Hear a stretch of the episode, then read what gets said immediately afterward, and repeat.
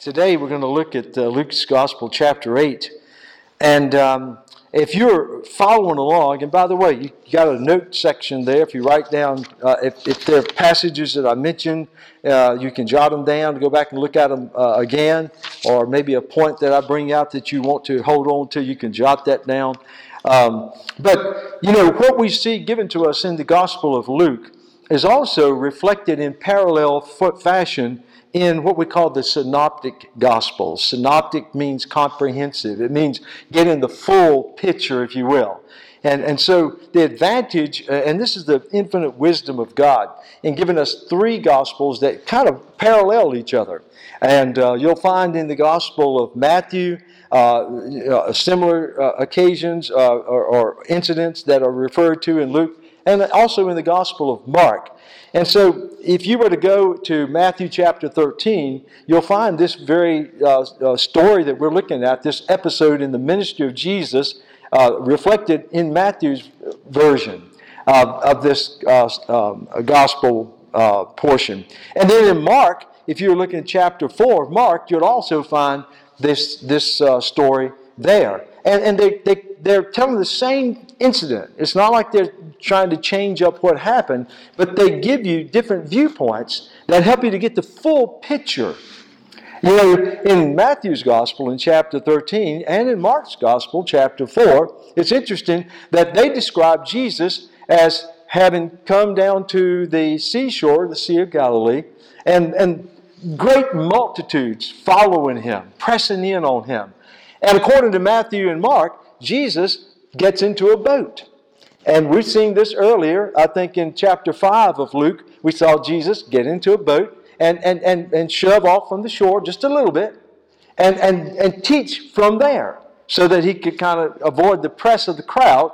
And two, the acoustics of water. I don't know if you've noticed, if you you know, yelling at somebody. If, you know, on a boat, you can hear them pretty good. I, in fact, I was down at the coast not too long ago, and I was out there in the inlet fishing, and, and this guy, this guy was down close to me, and he's fishing away and had his nets and everything, and and uh, this a boat came, these two dudes in the boat came along and they didn't slow down enough and came too close to this guy for his comfort. And, it, and the wake of the boat was upsetting his nets and everything. And, and he thought it was too close to his lines. And so he just commenced to cussing these guys, you know. And I'm saying, oh Lord, you know.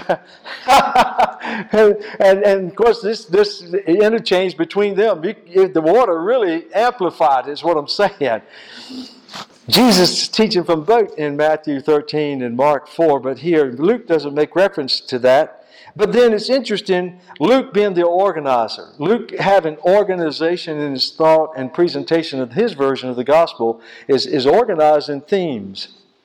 And you recall in chapter 7 of Luke's gospel, we just looked at this, this marvelous incident uh, uh, where a woman who had been obviously delivered from, from her sins and, and, and, and, and her, uh, uh, the stigma of her past, being a prostitute, through her uh, faith in Jesus Christ, now uh, knew what it was like to be liberated from that horrible, sinful lifestyle and, and from, from that stigma and from that reputation. And she came and was so humbled, she worshiped the Lord. As you recall, and she was, she was weeping just profusely, and, and her tears were falling on the feet of the Lord. And, and, and I love this, the, the, the imagery of her washing the feet of Jesus with her very hair.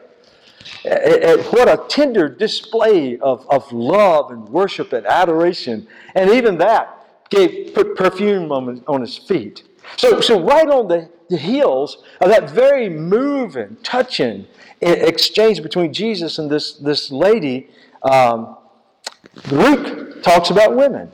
In fact, as we begin uh, looking at chapter 8, I want us to examine, first of all, what I call the nature of our Lord's earthly ministry. There are things about his ministry that, that set him apart from all the traveling rabbis of his day.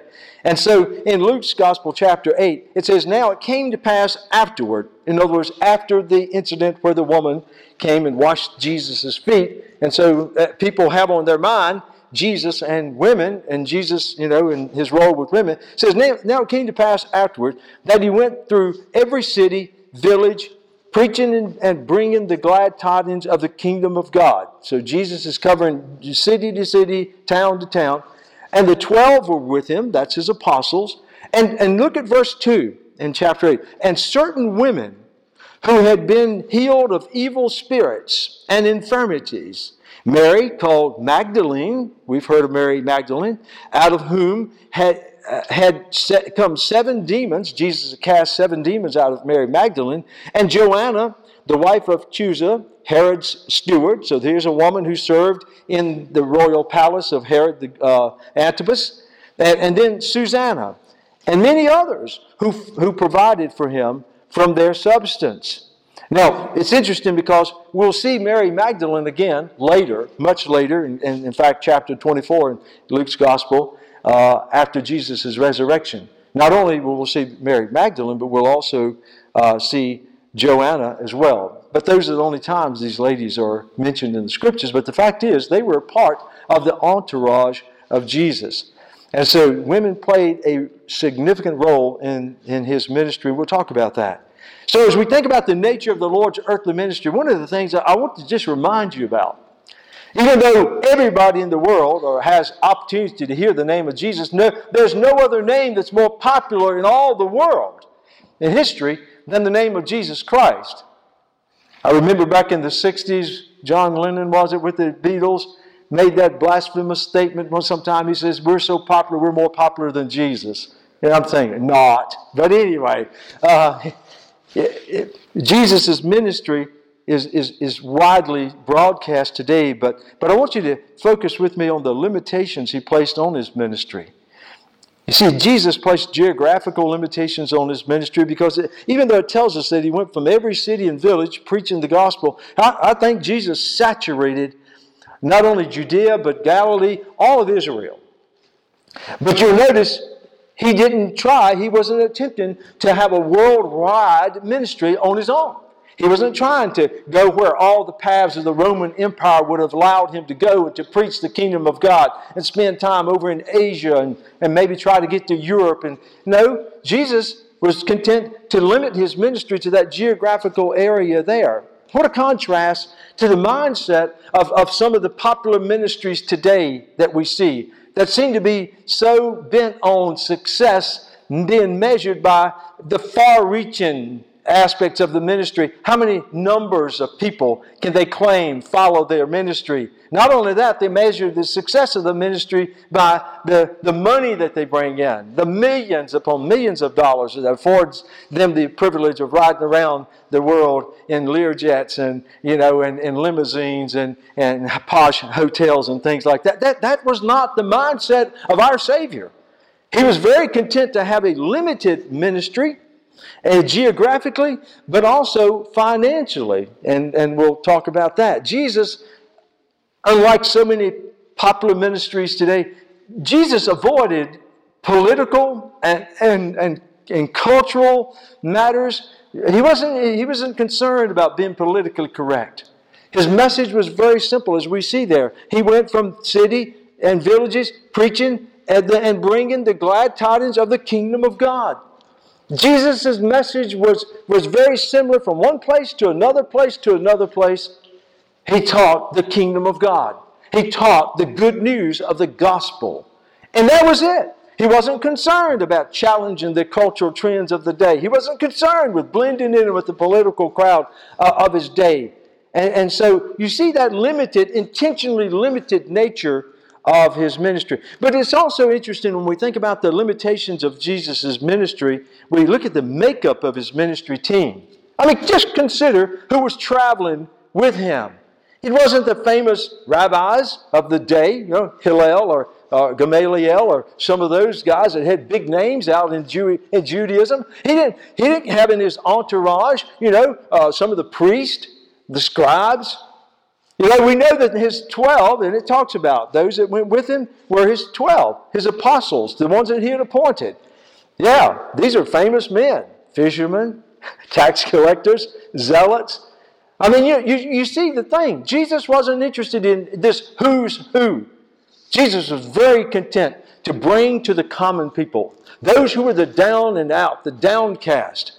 He was interested in involving them in his ministry because, listen, if you listen to and read and, and, and meditate upon the, the essence of the, the uh, Beatitudes and the Sermon on the Mount, that's what Jesus is saying, you know? Blessed are those who are poor in spirit, those who mourn, those who are persecuted.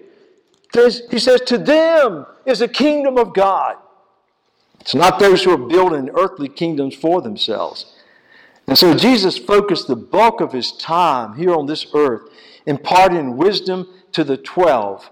We know them as his disciples. You know, talking about how the Lord wasn't so concerned about impressing people with the ones that followed him. You know, Paul picked up on that thought over in 1 Corinthians in chapter 6, um, chapter 1, I believe it's chapter 1 of 1 Corinthians. Paul was saying, but God, in verse 27, Paul said, But God has, has chosen the foolish things of the world to put to shame wise uh, or the wise. God has chosen the weak things of the world to put to shame the things which are mighty. And the base things of the world and the things which are despised, God has chosen. And the things which are not, to, to bring to nothing the things that are, that no flesh should glory in his presence. Paul saw that. He said, Look, Jesus never was about trying to please the world. Jesus never was about trying to impress those in high places that had power. He was a very humble, humble Lord. And he gathered around him those who came from humble traditions. And, and then we go back to the fact that there in verse 2 of chapter 8, and he says, And certain women who had been healed of evil spirits and infirmities and I try to rate where these ladies probably ranked in the social uh, status of that day or social strata of that day. I don't imagine that Mary Magdalene, before Christ came into her life, or even Joanna, or even uh, um, uh, Susanna, um, I don't suppose any of these ladies got a lot of invitations, you know, to come to, so, you know, the teas and the coffees and the social, you know. I mean, how many of you want, to, you know, want your living room occupied by a woman that is, that is possessed by seven demons? I know you probably had some people come in your house you felt like had at least seven, but the fact is, yeah, these are the these are the people that gravitated to Christ, people who had experienced the wonderful deliverance of His divine love and the message of the gospel. And, and out of deep gratitude, like the woman, the prostitute that came to Jesus having been delivered from her sins through her faith in Christ there in chapter 7, these women followed Christ. Not only did they follow Christ, but they believed in his ministry and they, they supported his ministry. But you got to understand, that was radical in that day. Because most of the rabbis would have nothing to do with women being a part of their entourage you know, associations with women. You know, women were not considered to be equal with men in that time and, and didn't have the political and the social rights of men. And so, you know, really their, their duties were back at home. Not so with Jesus. And he invited these women, and women played a role. The very first ones, think about it, that, that uh, got to see the resurrected Lord was, was a woman. And so Jesus incorporated these into his ministry. So I think it's important for us, and I appreciate Luke, just in those three verses there, just reminding us, just reminding us that the Son of God, the Savior of the world, our Lord and Master, didn't have a, a, a big, expensive, you know, highly publicized worldwide ministry. He was very content to focus on a limited scale with those who were very humble. And, and look how that how effective that ended up being. As we move into the, into the, the, the meat of the chapter, at, that we're going to look at verse beginning in verse 4 uh, i want you to see now how jesus is, is introducing the use of the parables. And this is a common rhetorical tool that most of the teachers use. A parable comes from the greek word parabole which means simply to lay aside of something lay something alongside of something and oftentimes, Jesus ingeniously and effectively would take a very earthly, familiar scene or, uh, or, or scenario and he would lay it alongside of a powerful, heavenly, spiritual message. So the parables were that earthly stories laid alongside of heavenly messages. And so Jesus is, is introducing parables. And, and actually, chapter 8 represents, in the Gospel of Luke, it represents a turning point. Because from here on out, Jesus is teaching primarily in parables. You got to understand, too, in, in, in comparison to that, or uh, you, you find as Jesus is beginning to become more popular with people in the area, Jesus is also becoming very threatening to the religious leaders of that day. And there's a growing animosity towards Christ by the Jewish leaders, the Pharisees and the scribes, the priests. They, want, they, they see that he is a threat to establish Judaism, a system built on self righteous works. And, and here he is preaching grace and faith. So, in, in, in combating the, the sentiment of his, of his adversaries, Jesus begins to teach in parables. So, look there with me in verse 4, and let's just see how Jesus presents this. And when a great multitude had gathered, and others had come to him from every city, he spoke by a parable. A sower went out to sow his seed. And as he sowed, some fell by the wayside, and it was trampled down, and the birds of the air devoured it. Some fell on rock, and as soon as it sprang up, it withered away because it lacked moisture. And then some fell among thorns, and the thorns sprang up with it and choked it. But others fell on the ground, on good ground, sprang up and yielded a crop of, of a hundredfold. When he had said these things, he cried, in other words, in a very loud and authoritative way, He who has ears to hear, let him hear. In essence, Jesus is saying, those of you whose spiritual ears have been opened by God, you need to hear this. And, and, and so this registers, and as we look there in verse 9, with his disciples. But before we get there, let's just look at the presentation of this parable of the, I call it the parable of the so- soils. Some people call it the parable of the sower. Uh, I, I think it really focuses on the varying conditions of the soil rather than the sower himself. Unlike, unlike the, the parable of, uh, of the wheat and tares, in the parable of the wheat and tares, the sower is the Lord. And he's sowing his gospel message to the world. And the tares, of course, are put into his crop and false, superficial believers. So, that, so in that parable, yeah, you would focus upon the identity of the sower. It is the Lord. But in this case, it's different. Because the focus in, in, this, in this parable is not on the sower. You know why? Because the sower is anyone. Anyone, beginning with his 12 apostles or any of those ladies that followed him, any of his true believers, you and me, anyone who sows the seeds of the gospel. And folks, let me tell you something. God not only redeemed us from our sins, He called us to be a part of His kingdom work. And, and He says, you know, come and follow me. If you're following the master sower of the gospel, guess what you and I are going to be doing, or we should be doing? Sowing. I think this parable is very timely and resonates with many of us who have yards. And, and if your yard is like mine, mine is in desperate need of grass. And so recently, we were, you know, uh, our neighborhood our homeowners association had contracted with the group that takes care of our yards to come and to plug the yards. That means simply punch deep holes all over the place, you know, and then to come back and sow seeds that would hopefully, some of them would drop in those holes and then, you know, sprout new grass seeds and that type of thing. But you know how the, the, the soil has been, you know, through the, the month of September, we're running into a drought and, and, and a lot of this North Carolina red clay bakes hard. And you know, uh, and those seeds are sitting out there. So, you know, I, I, as I was reading this, I was thinking about my yard. I went out and looked and peered in some of those little holes just to see if a little grass was going to poke up there, you know. So anyway, we'll see. We got some good rain, thank the Lord. But I'll get off of my yard and back to the parable here. But the focus is not on the sower, and it's not even on the seed. Because the implication given is that the seed is the same. The gospel message is the same, folks.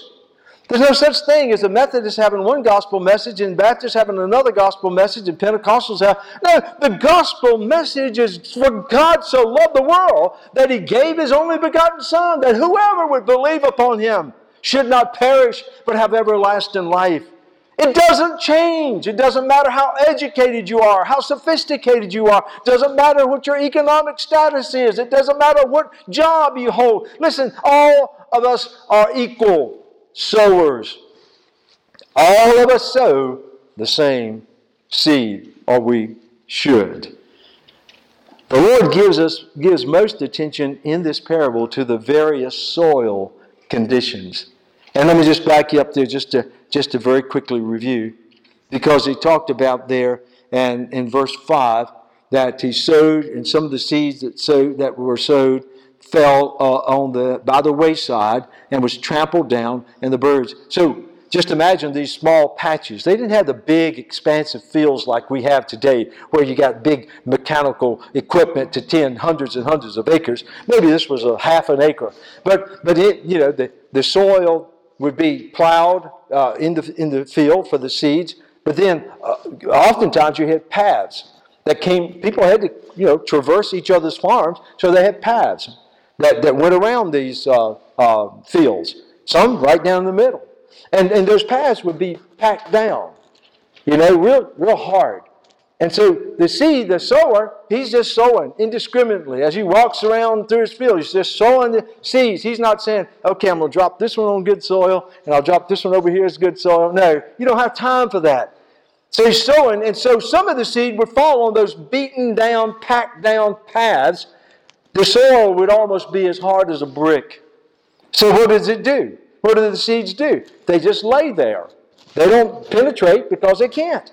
And so along comes the birds, and that's another thing that you do when you got you know expensive grass seed laying out there on your yard. If you see a, a flock of ten thousand blackbirds out there having a, a, a, a you know buffet, you, you know eating up your grass seeds, you know you kind of shoo them away. Birds love seeds, especially when they're easy to get to. So Jesus uses that illustration there. Some fell on the rock and, and, and in verse 8, and, and when he's talking about that, he's not talking about a field that is strewn with big rocks. He's talking about a field that, that has shallow ground. Maybe coming off of the path, the hardened path, before you got to where the plow dug down, maybe there's rock bed, a bedrock laying underneath the soil. Soil is maybe just a couple inches deep. Just deep enough so that the seed can penetrate and sprout. But then you'll notice there that as soon as it sprang up there in verse verse 6, it withered away because it lacked moisture. In Matthew's gospel version there in chapter 13, he, he describes because it didn't have roots. It didn't have, the roots couldn't go past the stone. And, and therefore didn't have access to the moisture, didn't have access to the nutrition. So there are some that, that fall on this soil that has a rock base underneath it. And then in verse 7, and some seeds fell among thorns and the thorns sprang up with it and choked it.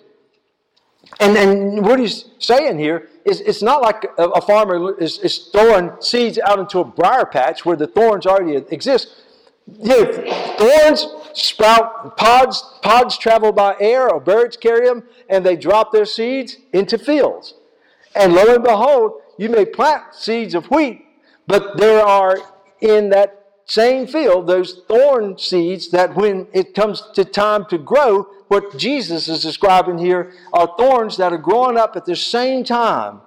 And so I, I like to think of that as soil that's been contaminated with the seeds of, of, of, of the thorns. And, and then when the thorns come up, chokes out the good plants. And then, as we go further, verse 8, and others fell on good, good ground, sprang up, and yielded a crop of a hundredfold. That's, that's a pretty good crop. You know, Matthew says, and Mark does too, maybe 30 fold, some 60 fold, and some 100 fold. Luke says, shucks with all those details. Just call it a hundredfold. There's a lot. There's a big crop. So you're looking at the variance of the, of the soil conditions hardened, stony, thorny, and then, of course, good. So as we as we see how Jesus is using this parable, and we'll get to the interpretation here as we move further. But but as you look beyond eight, uh, chapter eight, and, and and where Jesus says, you know, uh, he who has ears to hear, let him hear. He's he's given them a signal. If God is speaking to your heart, if you're open to the truth, God's got something to say to you. Listen up. So when we get to verse 9, what does it say? 200? 2,000? People rushed forward and said, know, Lord, what, what does the parable mean? Look at verse 9. Then his disciples asked him, saying, What does this parable mean? How many disciples did Jesus have? Well, we know he had the 12 apostles, maybe a smaller inner circle group, but I assure you it was a very, very minority of the people. Most of the people said, Well, he's not going to work any miracles today. Yeah, he's not going to feed us from, you know, bread anymore. Yeah. Uh, free. You know, it's kind of like some people that you know their attitude towards church. You know, oh, they don't have any entertaining games and programs going on. I don't think I go to church. Then they're not having a meal at church today. I don't think I'll go to church today. You, you get the picture. Yeah, and, and so the multitude probably kind of fizzled away. They're not interested, you know, and we'll understand why. But the disciples, the disciples were the ones that began to inquire in verse 9 what, what does this parable mean? And, and look at verse 10. Because Jesus reveals to them the fact that the parable is a design, purposefully designed story to teach magnificent kingdom principles to them. He says in verse 10 To you it has been given by whom? By God. To know the mysteries of the kingdom of God. But to the rest, and that would be the multitude, but to the rest it is given in parables that seeing they may not see, and hearing they may not understand. That's nothing new. Because in the book of Isaiah, that prophet said in chapter 6, verse 9, those very words God said to Isaiah, Go out and preach. But many of them, their ears won't hear. They're spiritually deaf. And, he says, and many won't see. They're spiritually blind. But go warn them anyway. And Jesus is saying, listen, fellas, this parable, many people won't even get it. It won't even register. Because you see, they spiritually are blind and deaf. These are in, these wonderful truths, these life liberating, divinely eternal kingdom truths are being hidden by God from those that He knows their heart. They haven't been chosen by God to hear the truth. You understand how absolutely blessed and fortunate you are? Not only just to hear the truth of the Word of God, but, and, and there are plenty of people who just hear. I mean, they, they hear on televised ministries, you know. Uh, think about how many millions of people watch, you know, people like David Jeremiah and Dr. Charles Stanley and on and on and on. And how many people have watched Billy Graham preach or heard. Listen, not everybody watching sees, not everybody listening hears. But God has chosen those that He opens up their spiritual eyes, He opens up their spiritual ears. For you to have the awesome God given privilege not only to hear the gospel, but to understand the gospel message, to receive the gospel message, for you to be able to see unfolded before you the wonderful redemptive plan of God that was set into motion at the very beginning of creation. Oh, how blessed you are! We tend to take for granted the things that probably ought to mean the most to us in this earthly life. How many of us are not guilty from time to time of taking for granted our family? Or taking for granted our friends? Or taking for granted our church family? Or taking for granted the glorious good news of the gospel of Jesus Christ? You know, Paul captured that there in 1 Corinthians in chapter 2 verse 19 when he says the natural man receives not the things of the spirit of God.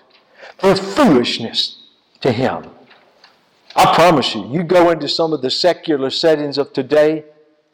And I was talking to Brother Dylan Short and asking him how things are going at school, and he's having to wade through one of those very secular atheistic, I call them biology classes, where the professor's bent on trying to dispel any notions that are Christian or biblical about the, the, the, the world. Uh, we need to pray for these faculty members in some of these public universities.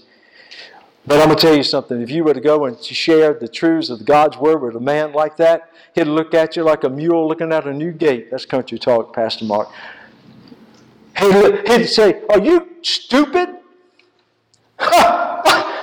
God coming down here died on a cross for sinners. Oh, get out of here. God speaking and the stars being placed in their places in the constellations.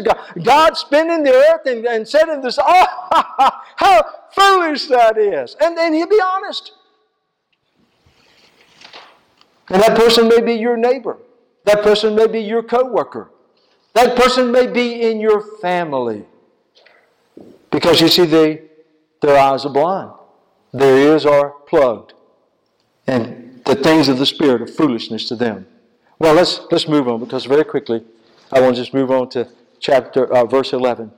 Now the parable is this. Jesus explaining. Or as Ricky Ricardo would say, explain it to me, Lucy. He's explaining. The seed is the Word of God. In that context, the gospel. Same gospel. And it's landing on all these different heart conditions. The soil is representative of the condition of people's hearts. And you might ask yourself honestly, I'm not going to assume that everybody sitting in this sanctuary today has, has hearts that are open and receptive to the Word of God. And so Jesus is saying, this, the seed is the Word of God.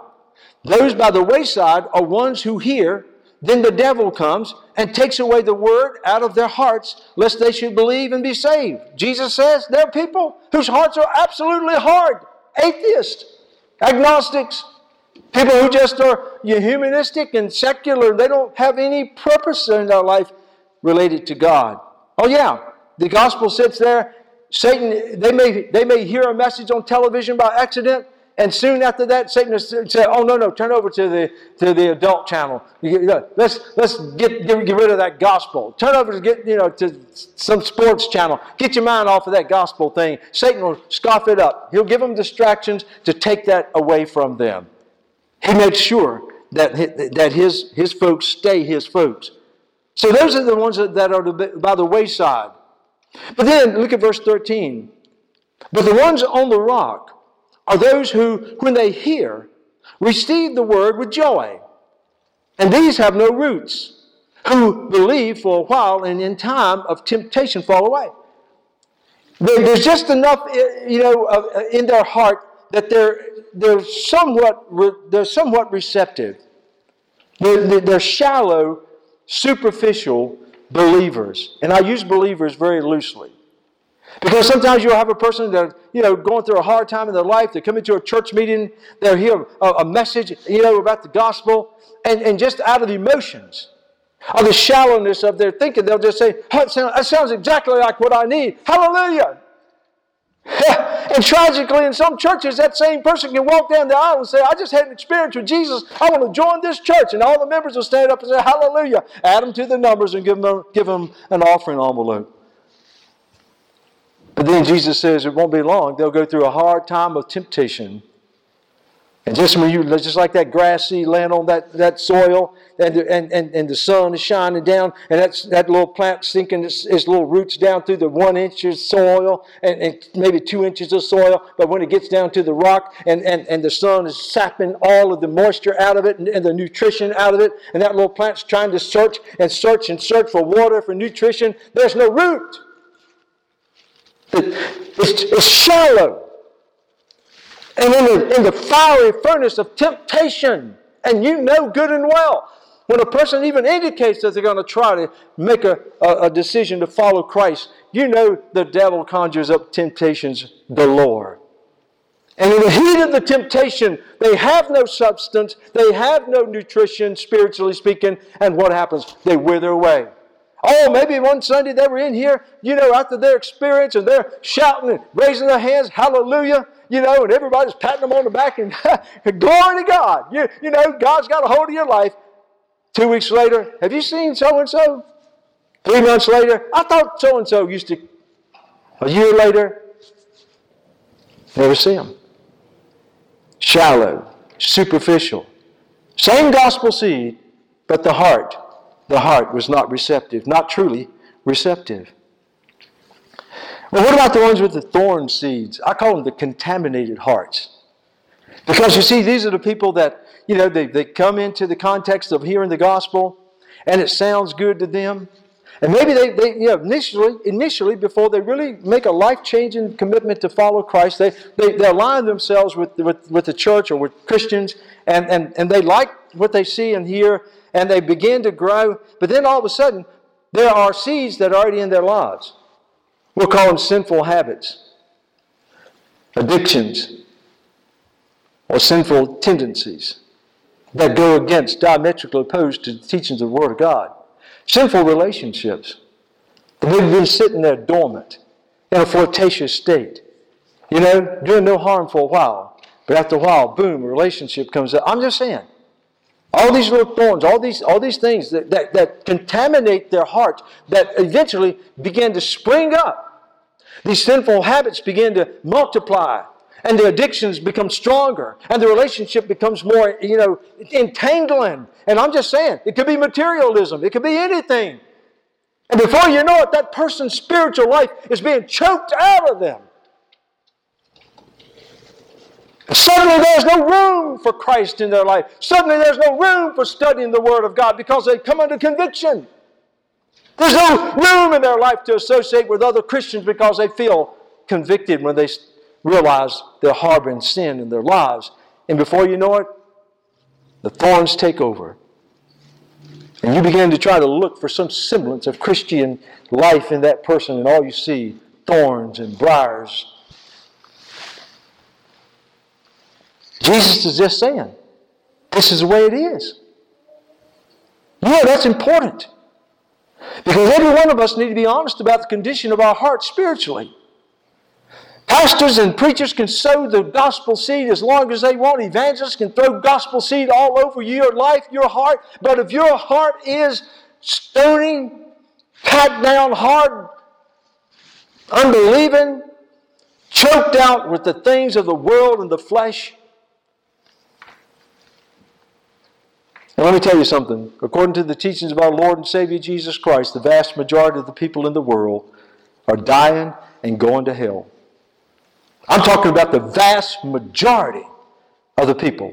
they may have heard the gospel. They may have responded to the gospel. They may have given some inkling that they were in on this Jesus thing. Oh, consider how blessed you and I are as Jesus proceeds. In verse 15, but the ones that fell on the good soil, the good ground, are those who, having heard the word, with a noble and good heart, keep it and bear fruit with patience. He's describing those who faithfully, obediently receive God's word. Listen, not only receives God's word, but they cherish God's word. These are the people that don't have to have their arms twisted to read the Bible. These are the people that not only read the Bible, they choose to memorize portions of the Word of God. They familiarize themselves with the principles and patterns of the Christian life. These are people that you don't have to cajole to, to be in prayer. Prayer is like breathing for them. These are the people that you don't have to put them on a guilt trip to get them to church. These are the people that look forward to going to church. Oh, to God, we had so many people with such fiery intentions of uh, and motivation to come to church as, as we had to go to the Dixie Classic Fair. People take money they can't even afford to give and go over there and play those silly games. And I, I know I've probably stepped on somebody's toes. Y'all had your ages guessed and all that stuff and tried to throw the baseball. That, yeah, but okay, but I'm just saying, what if? Can you imagine? Can you imagine people being that, that motivated? They'll drive for miles. They'll park two miles away and walk that distance. They'll, they'll pay you exorbitant amounts just to get in the fair. Uh, listen, oh, church is free, but I promise you, you won't find too many overcrowded churches today that are truly preaching the Word of God, the gospel Jesus Christ. But for those who wholeheartedly and obediently receive the truth of God's Word, listen, the absolute evidence and proof that they are receiving the Word and their hearts are good soil is that they bear fruit. They bear fruit. The spiritual fruit. It's in them because they've received Christ. Like we were singing in our song, Christ in me. You don't bear fruit by your efforts or your spiritual rituals or, or, or, practice. Listen, spiritual fruit, the love, the joy, the peace, the patience, the kindness, the, the, the goodness, the, the, the, the gentleness and, and, and faithfulness and self control, all of that is just the Spirit coming out of you, bearing the fruit. It's naturally in you. Not only that, we bear fruit of sharing the gospel.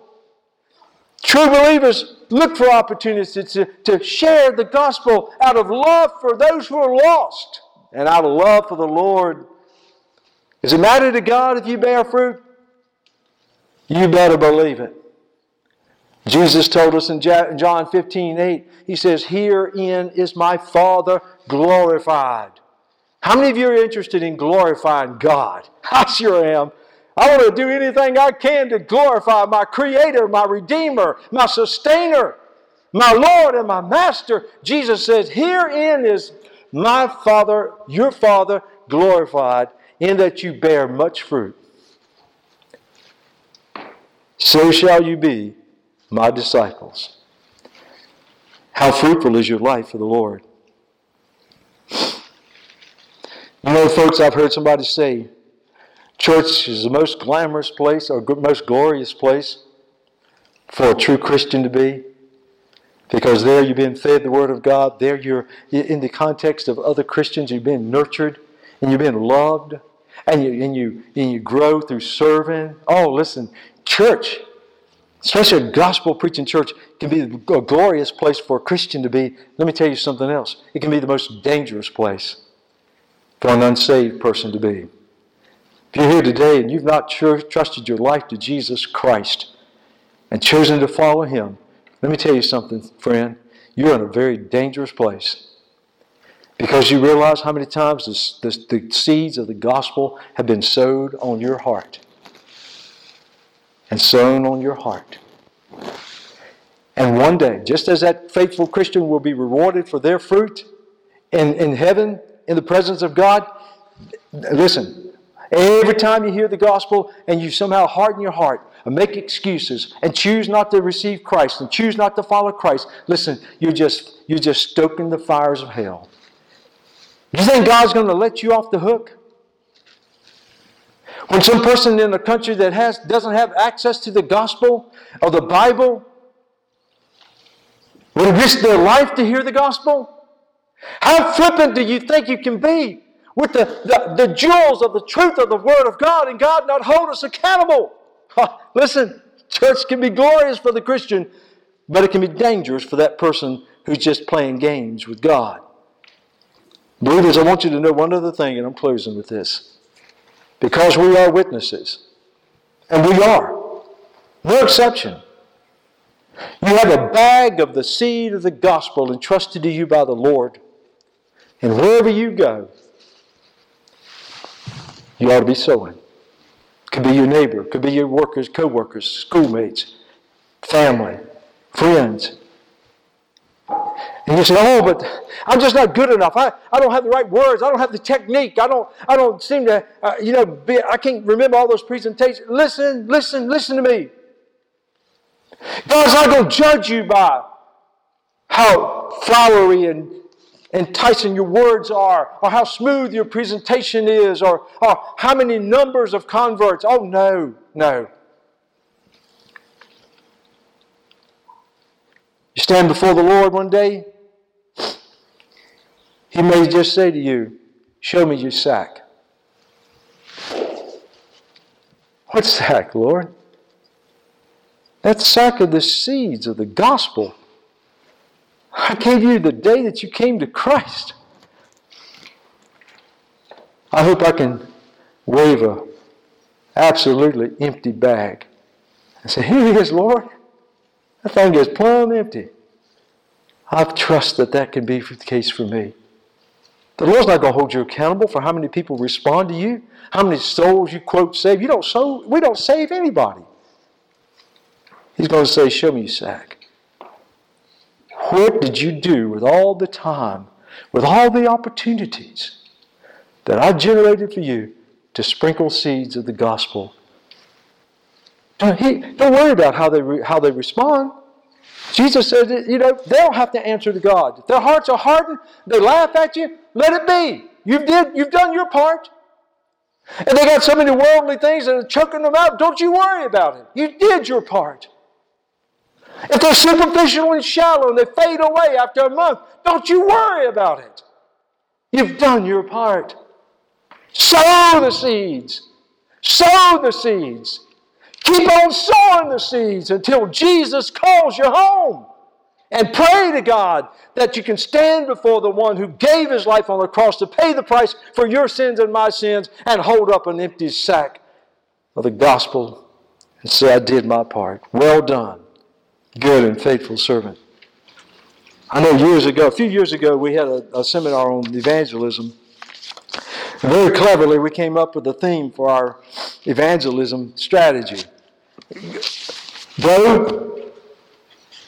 What was the next one? No. Go. No. Shh.